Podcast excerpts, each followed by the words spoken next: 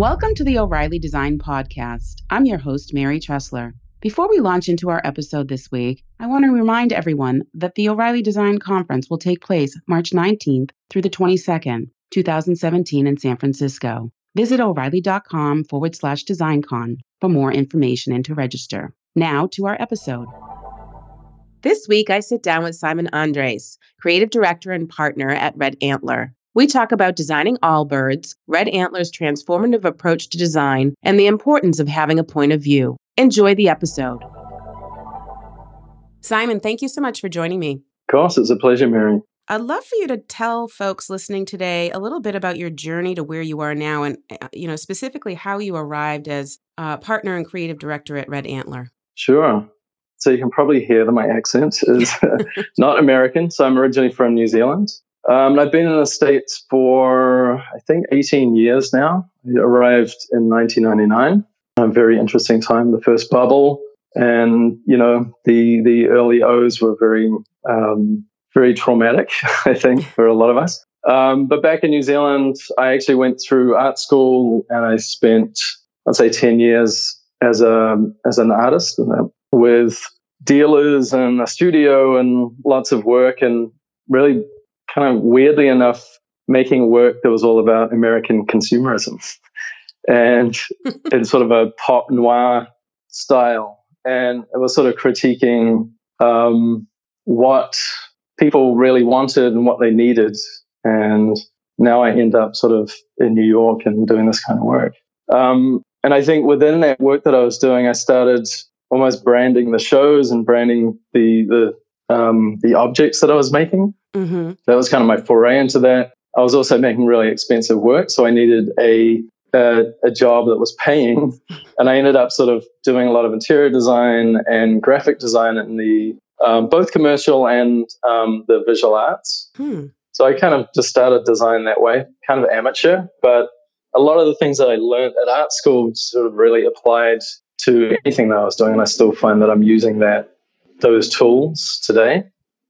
Um, and I sort of come as, from an outsider perspective. Um, and then I was working with a theatre producer in Wellington. I had, you know, a lot of amazing projects, but I, New Zealand is very small and very isolated. And she encouraged me to come to New York. And as I said, you know, I arrived to my at my 30th birthday in 1999. You can do the math. and uh, went off to a club, which is what we did in those days. And um, I originally worked in advertising for a couple of years at Kirshenbaum, working on Target and Tommy Hilfiger and Revlon, really getting my teeth into American consumerism. And what I learned there, though, was that you need to really commit to an idea and put a lot of thinking and resources around that idea. Um, but ultimately, I, wasn't really aligned philosophically with what was going on in advertising and ended up meeting an old friend of mine from art school who was actually going to RISD for his postgrad. And we started a small company, which I think we denied that we had a small company for about four years, that we were business people as well as creatives. Um, and we did that for quite a while, uh, working on G4. It was a TV network for gamers, and we pretended to be an agency. Um, but we did all sorts of things from, you know, Intel through to exhibition design, record covers, and art projects. And through that, I met my now partners, Emily Hayward and JB Osborne, and did they were working with Behance, which probably most people know, um, sort of a portfolio platform for for creative minds. And they were looking for a design partner, and we started working together and did a number of successful projects, and I think just really gelled in how we looked at the world.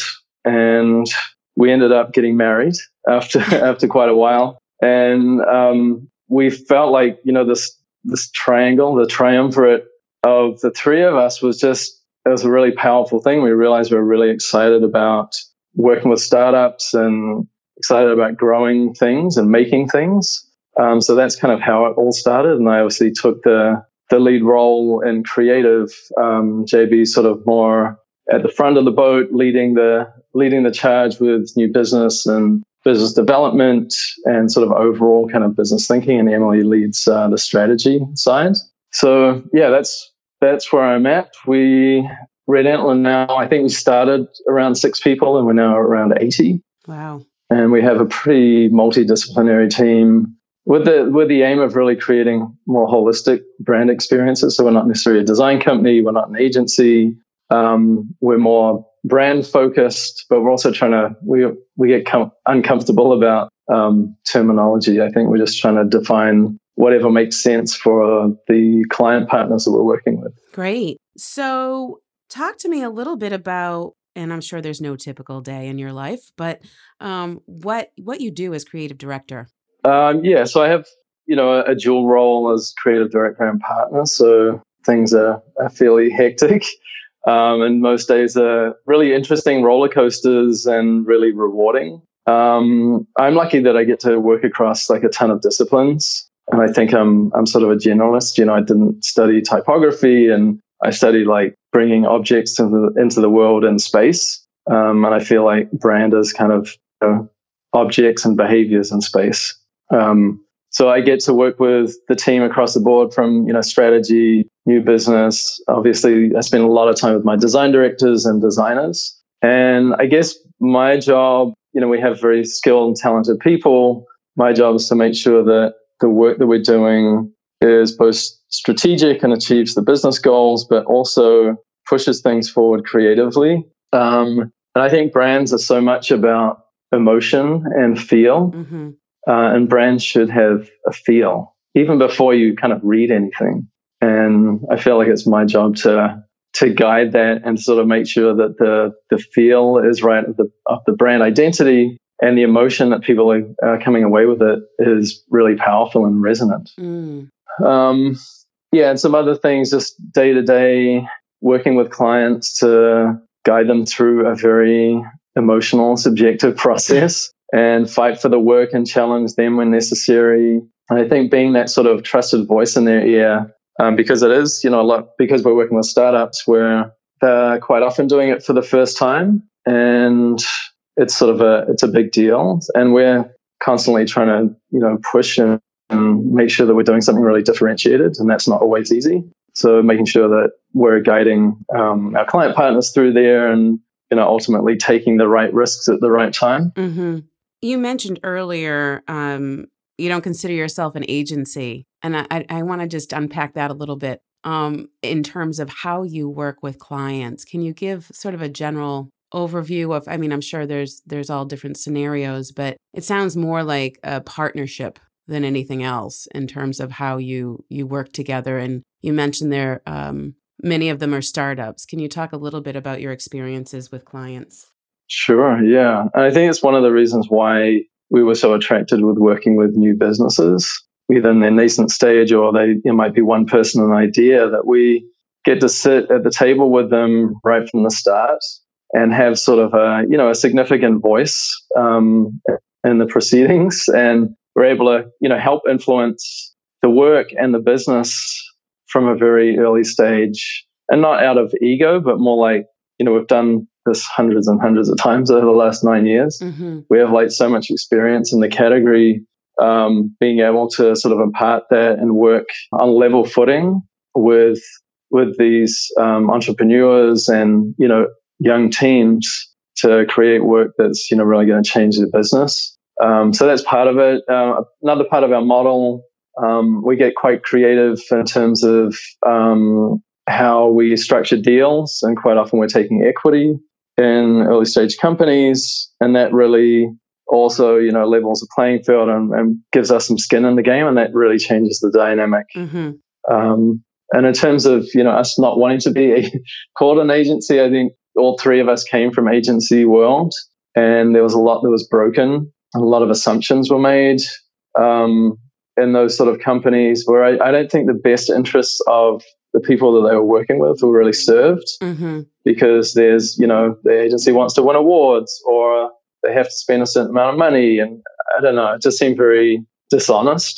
And we ultimately, you know, it's great to make money and we obviously want to be in business and be healthy as a business. But I think we're really in it to create companies that are going to do something meaningful in the world, and we want to partner with people who, um, you know, want to really work with us. Mm-hmm. Excellent, excellent. Um, so, a, a, kind of basic question: What are some of the tools you use day to day there? well, they're getting less and less. um, I think, you know, starting off as a designer, you, you know, use the whole suite of software. And I definitely dip my hand in once in a while. Um, but I think I still go back to what I learned at art school. And I was initially at a, you know, very modernist institution. So we were doing life drawing and, um, you know, figure studies and still life. And as a sculptor, I was you know, having to think about how these ideas were going to come to life. So I think drawing is the greatest tool um, of any designer or actually anyone. It's like a great way to communicate to yourself and to other people without, you know, investing too much time in it. It really makes you focus on the ideas and less about sort of the the visual fluffery that can happen once you go straight onto a computer and everything's like beautifully rendered. Mm. You're not actually attending to the idea. Probably have a couple of others. I always have like a table with inspiration objects that I collect. So whether that's design or something I might pick up from a store or on the street. Um, and actually, the the company I work with in New Zealand, I work. We had we had a really great table and we all curated it and that ended up becoming fodder for the our new identity. Hmm. So it's sort of like a really great way to generate it's like physical collage. Um, so that's a really great tool. I also think, you know, probably with as with most people, my iPhone camera.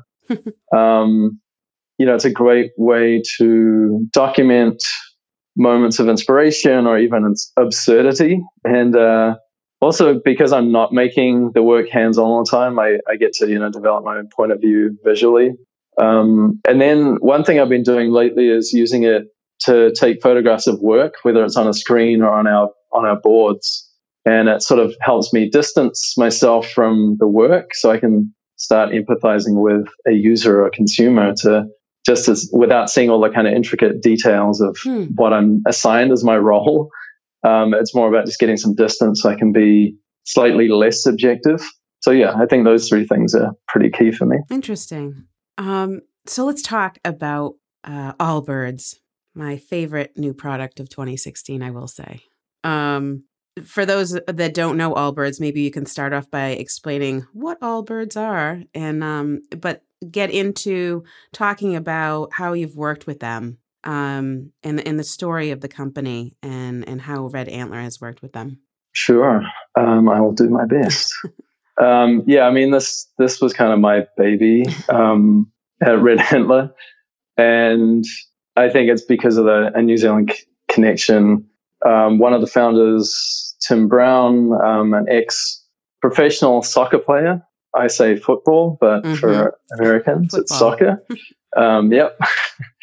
um, you know, amazing uh, sports person who, you know, was getting obviously footwear was really big in what he was doing. He also went through design school in Cincinnati, hmm. uh, but he was being sent these shoes and sort of taking a look at the landscape and realized that um, there was no real innovation and thoughtfulness in the shoe category. There's definitely technology and a lot of sort of graphical doodads appearing on shoes. Mm-hmm. But no company was really committed to real innovation to benefit the industry or the world, actually. So he was sort of, instead of, you know, entering into the arms race of high tech materials and new features, he was like, let's strip everything back and create something that's really elegantly uncomplicated built around extreme comfort and versatility. And it's made from New Zealand wool, uh, merino wool, which is incredibly durable and soft. So, what he wanted to do was harness the power of what's going on in nature and bring that to the footwear industry. So, that's kind of the overarching mission. Um, and then he connected with um, San Francisco native, this guy, Joey uh, Zwillinger, Joey, I hope I said your name right. Um, and those two sort of started the company, and I met them in New York for a, for a meeting when they were looking for a company to work with. And I was 45 minutes late, very embarrassing. Um, I ba- blame New York traffic for that. um, and we met and talked about what they had been doing. Um, so they sort of did a, a, pre-launch on Kickstarter with this merino um, wool runner, it was called, and they just got outra- an outrageous response. They spent a lot of time um, trying to fulfill their orders. Um, but through that learning and through that sort of traction, they decided to double down and really create a business out of it. And we were sort of tasked one to build our overarching brand and then build um, sort of something that moved towards the launch of the the Wool Runner, their first shoe. So Red Antler, you know, came on. Uh, Tim and I got on like insanely well. I think fellow Kiwis. It was um, really a great match, and and I think one challenge that they were coming to us with was how do we bring a, a New Zealand sensibility without being like a postcard or a tourist postcard from New Zealand. Mm-hmm. And that was really important. How do you translate that sort of that culture and the mindset and make it relevant for initially, you know, the American market? And, you know, I've been here for a long time and I've worked through a lot of brands and communications and advertising. So I felt like I was well positioned to do that. And both my partners are, they love New Zealand, they love Kiwis. so there's a real um, empathy what they were doing. We also really loved the mission to transform a category.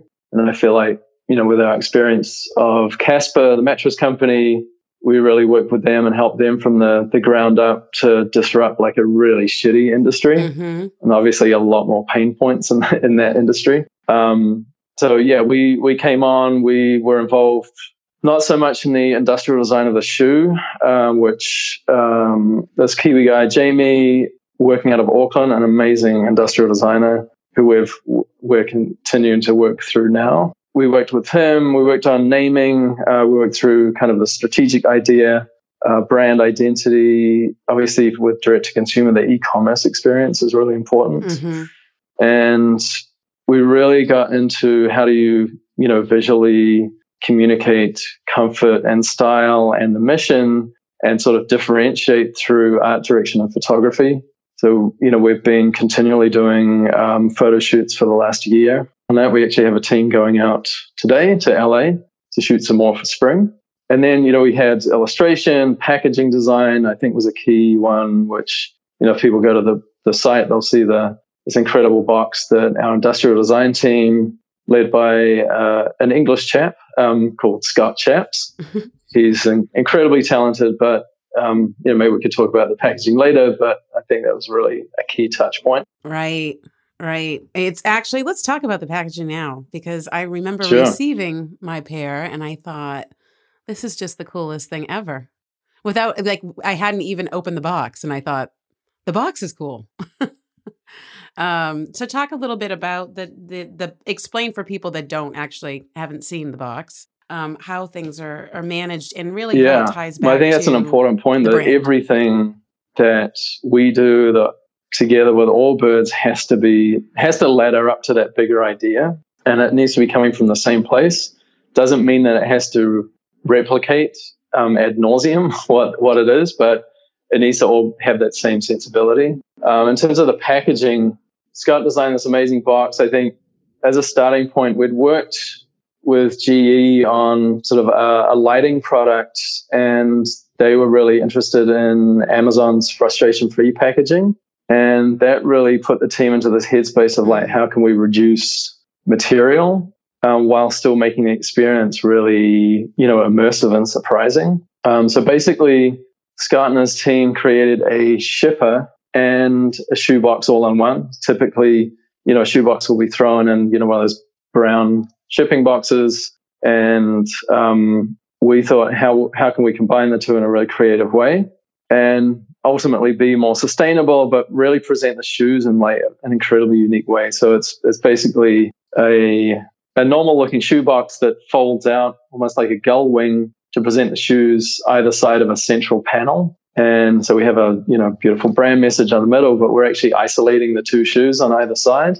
And you know I don't think anyone's mm-hmm. done that before, so it's really um, one sustainable. So that's really integrated with the Allbirds mission and it's too surprising so people remember it and they get more engaged through that, I guess, surprise and delight. And that's another expression of uh, the brand character. That's awesome. So, um, you know, you talked about the website. Um, we talked about the packaging. Can we talk just a little bit about, you know, sort of how these all link together for mm-hmm. touch points in the in the customer's journey. Um, and specifically, how do you how do you think about it, and how did you how do you plan that out? Um, the journey of the the process or the customer journey. The customer. I'd love like how you actually designed that. You know, because even now, if I go online and and for instance, they're out of my size, right? You get a nice little message. It's not a big deal. It's not a heavy lift to uh, to ask them to notify you when when things are back in stock and things like that. So, you know, eh, talk to me about how you envision the customer journey um, with yeah, with sure. Like I think, especially at launch, PR plays a huge part, and particularly for direct to consumer businesses. And I think you want to seed the mm. ideas um, in more of a genuine way rather than advertising straight away. So um, I think that sort of PR stuff does a long way in that um, influencers and people within, you know, experts within categories are really communicating that information about the brand before you even have to try. Um, that was really important. I think obviously the website mm-hmm. e-commerce experience was huge, and we spent a ton of time focusing on that. Um, and really, because you don't have the advantage of that immersive tactile experience of a retail store for physical products, you need to find ways digitally to create that feel and that tactility and how to sort of feature the products in like a multi-dimensional way. So we spend a lot of time, obviously, you know, photography, mm-hmm. but also video communicating like the feel and the texture of the, the fabric, you know, information. We also introduced illustration as another layer into the, into the experience. And I think just sort of backing up in terms of how we think about the whole journey or brand experience, we think that every touch point needs to be on the money, like pitch perfect, and it's all coming from the same place. It doesn't have to be precious or fussy, but it just needs to all kind of align and add up to that larger story. And at the same time, like building, I think we're always conscious of building a very multi-dimensional and layered brand identity that at every touch point we can communicate people in, in more nuanced ways rather than, you know, logo at the top and here's an image. We have photography and different kinds of topo- typography, color, illustrations being an amazing one for Allbirds, And then we can sort of animate this very fantastical world. Um, and I think you were alluding to the emails that you get for customer service. Uh, we have a character called Peter, who's a, a, New, a very cute uh, New Zealand sheep who has, you know, comes on with these little animated GIFs and even if, as you say, like something's out of stock or something's delayed, Peter comes and delivers a message. that's like really personable and it makes you feel less frustrated. and um, I think it's w- one of the great things that some of these new companies are doing. They're really trying to alleviate the pain points of what should be like a really enjoyable, um, engaging experience. Mm-hmm. Mm-hmm. Definitely. Um, yeah, it feels very personal and um, it it it certainly yeah. does. Uh, also, just while we're on the sure. you know the touch points, um, obviously social is is huge, and I feel like everyone's having to gear up and really lean into creating identities and visual assets that are going to feed almost feed the beast, the content beast, and um, social for Allbirds was they really wanted to develop that you know I think an authentic sense of belonging community um, and have the opportunity to have like a genuine conversation with people about you know their mission, the product, and people's experience with the product.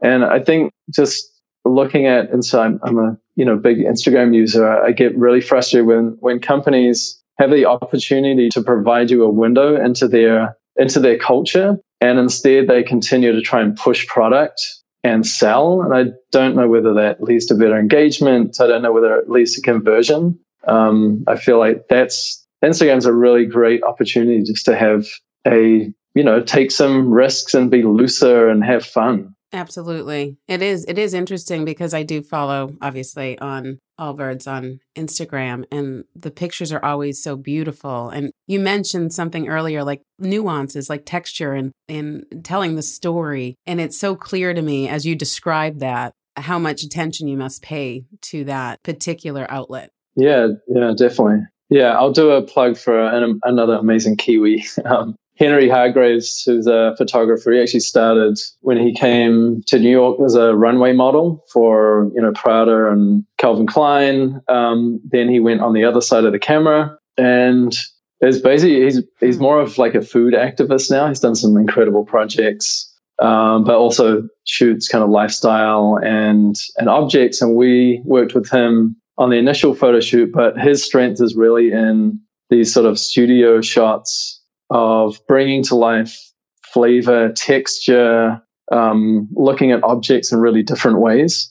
So he's been doing these laydowns with the shoes with, you know, a whole range of different objects that are either tangential or they relate to relate to the color or Allbirds. Um, they really tell like really beautiful, rich stories. And yeah, we obviously we do spend a lot of time and care on those, but at the same time, I think Allbirds is bringing in a lot of UGC from you know people who are who are wearing the shoes and experiencing them. Mm. So let's talk a little bit about um, about your talk at the conference. You're speaking at the Next O'Reilly Design Conference about some of the lessons you've learned along the way. And in your talk description, um, you you note that um, you'll discuss how crucial it was to establish a core idea, and you mentioned this earlier, um, based on a true insight that would drive all the decisions. Can you talk a little bit about what you mean by the core idea, and and maybe point to Allbirds and their their core idea? Um, yeah, I think I alluded that we're we're sort of a strategically led company, and um, Emily Hayward,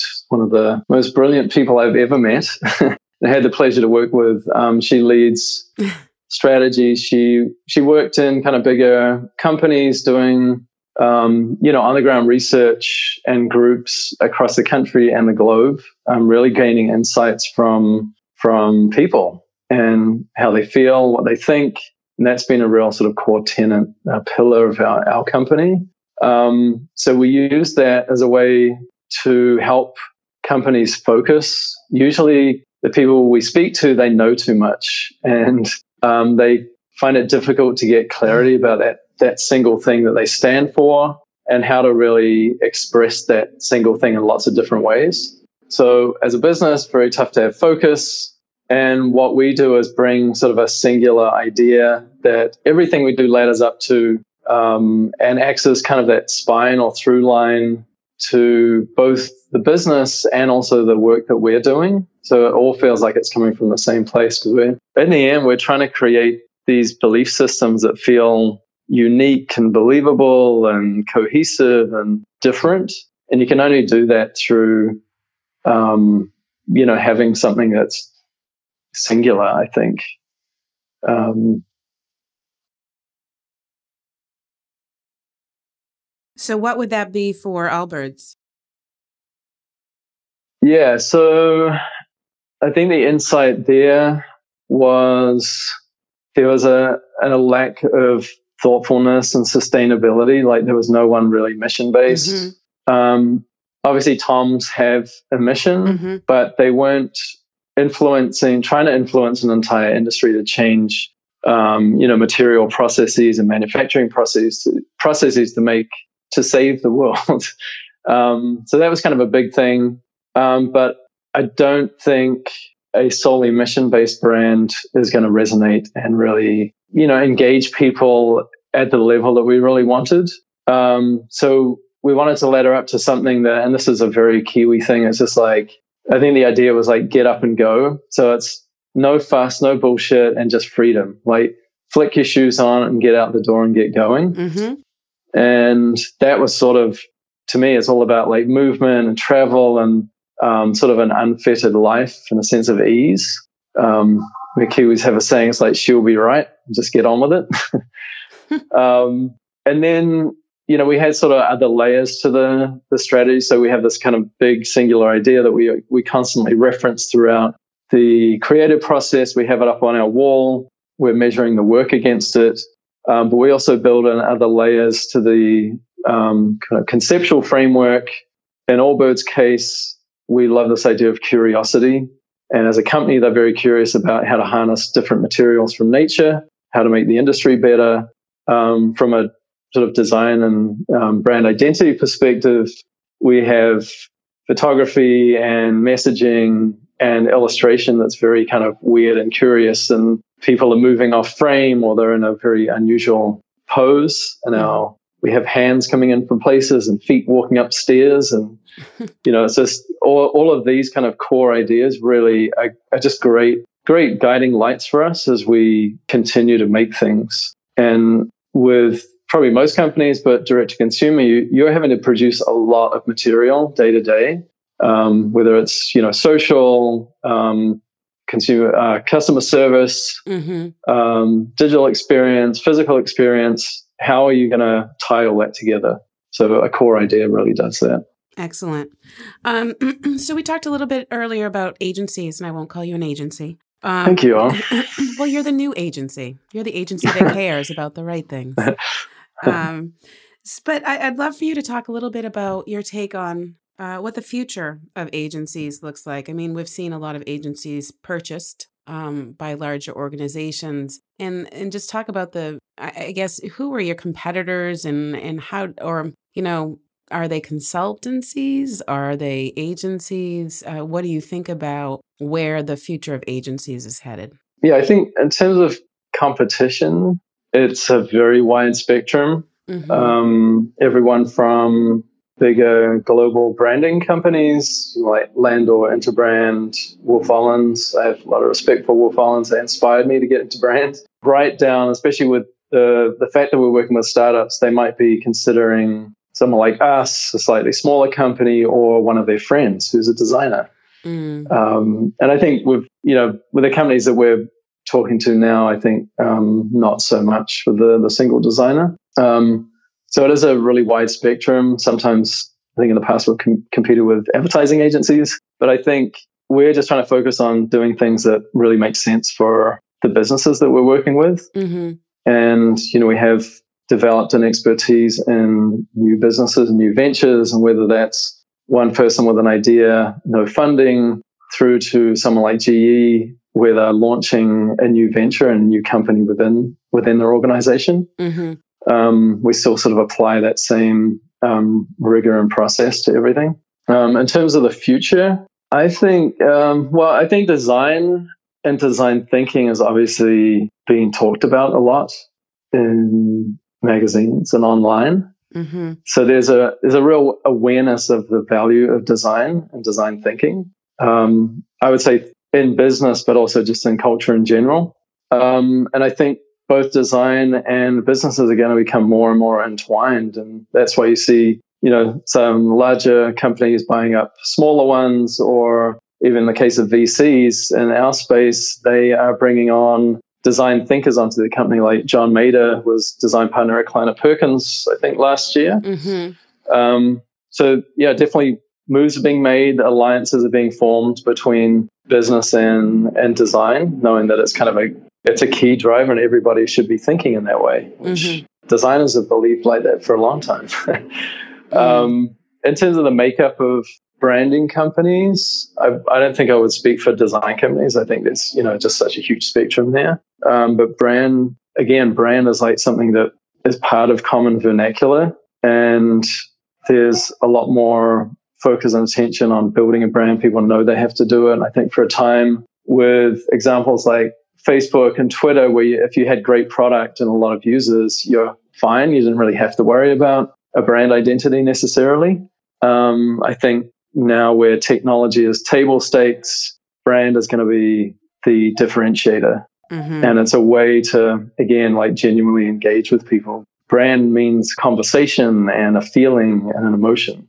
Um, so we need to tool our businesses around how to do that in a, in a holistic way. So I think, you know, we're sort of trying to build a um, multidisciplinary offering without being amateurs at anything. I think that's dangerous. Mm-hmm. Um, but again, growing where it makes sense. We're doing a lot more content creation, and I see that happening in other other companies, other branding companies as well. Are really the the evidence and the the meat of a brand now is in the activation of it. And you can have the best strategy and the most rational, beautiful brand identity. But if you can't actually execute on it and flow it out and grow it, um, then it's not going to be as successful, I don't think. Mm-hmm.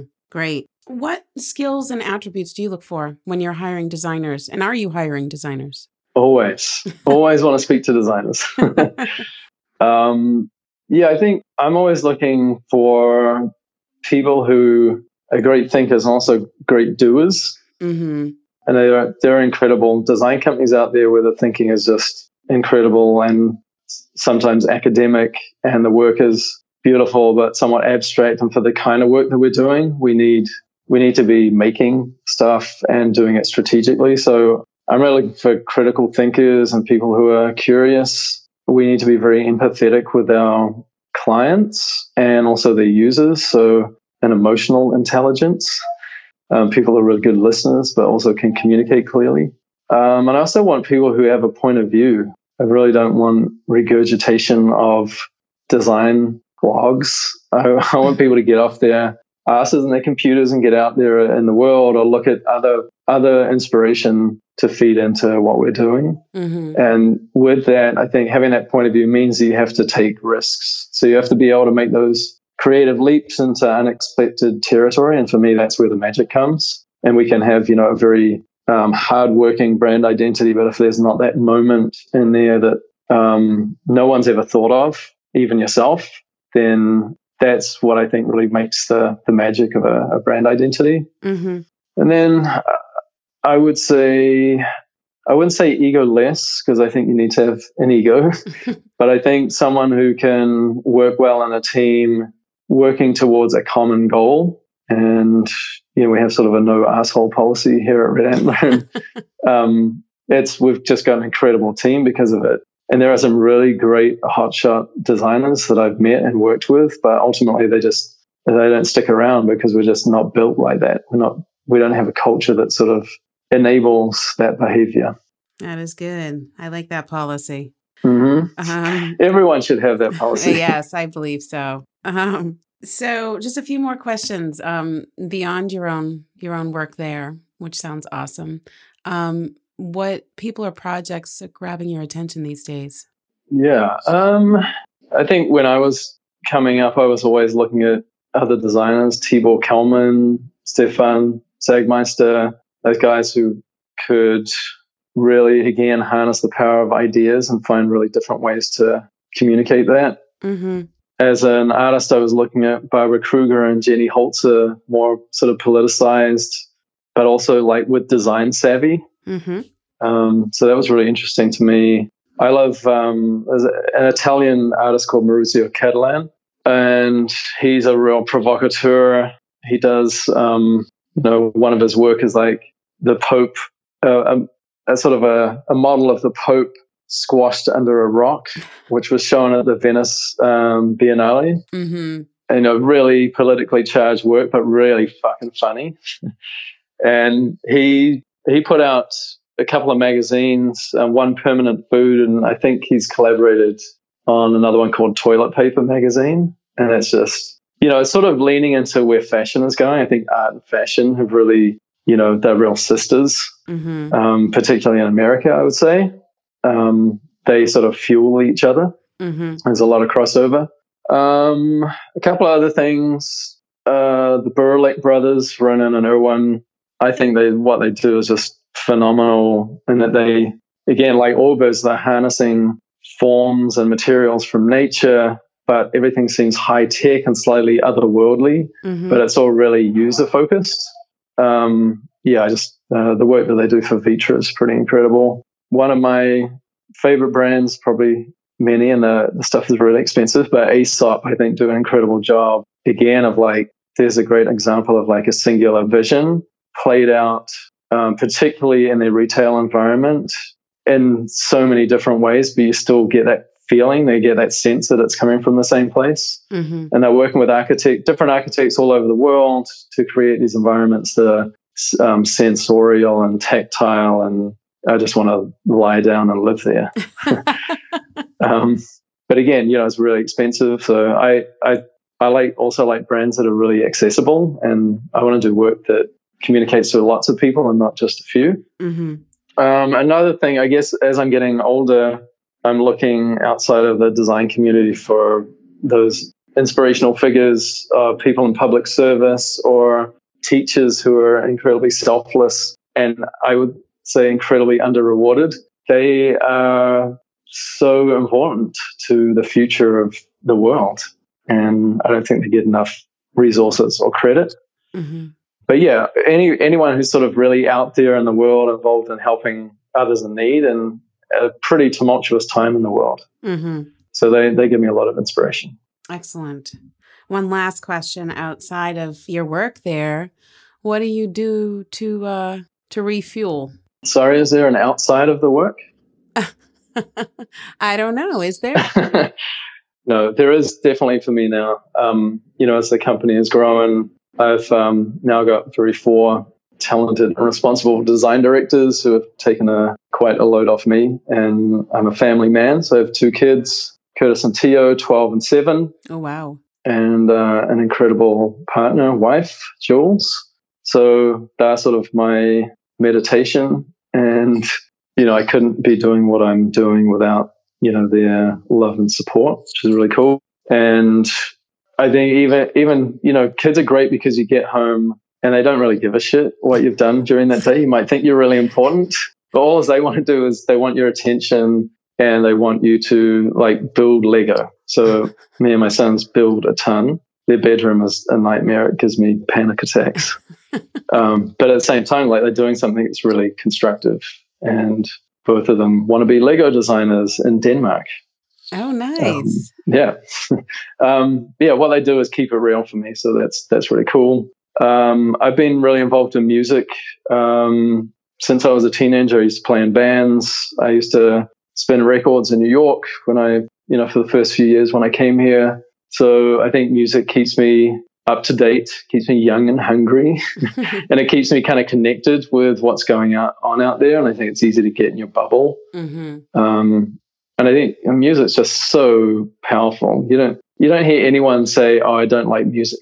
Right. it's just one of those sort of universal things that is so elemental to us as human beings. Mm-hmm. Um, so definitely plugging into that whenever I can. Um, I actually started working out recently after way too long of working too hard and staring at computers. Uh, that's really changed my my life and how I think, how I'm able to think. Like I'm, I'm way more clear headed. I have more stamina. Um, mm. So that's been really cool. Excellent. Oh, I would say one more thing. Oh, sure. and this is linking back to kind of New Zealand and Allbirds that I love lying down on a New Zealand sheepskin. And that's what I think, that's my image at the end of the day is lying down on my sofa on this New Zealand sheepskin and there's a real comfort to that um, and a nostalgia. Excellent. I've never heard that answer before. So, yeah. yeah, just. It's great. Well, Simon, thank you so much for joining me today. Cool. It's a real pleasure. Thank you for the opportunity. Thank you for listening. You can reach Simon on Twitter at KKingFool. You can subscribe to the O'Reilly Design Podcast on iTunes, Stitcher, SoundCloud, or TuneIn. And while you're there, leave us a review.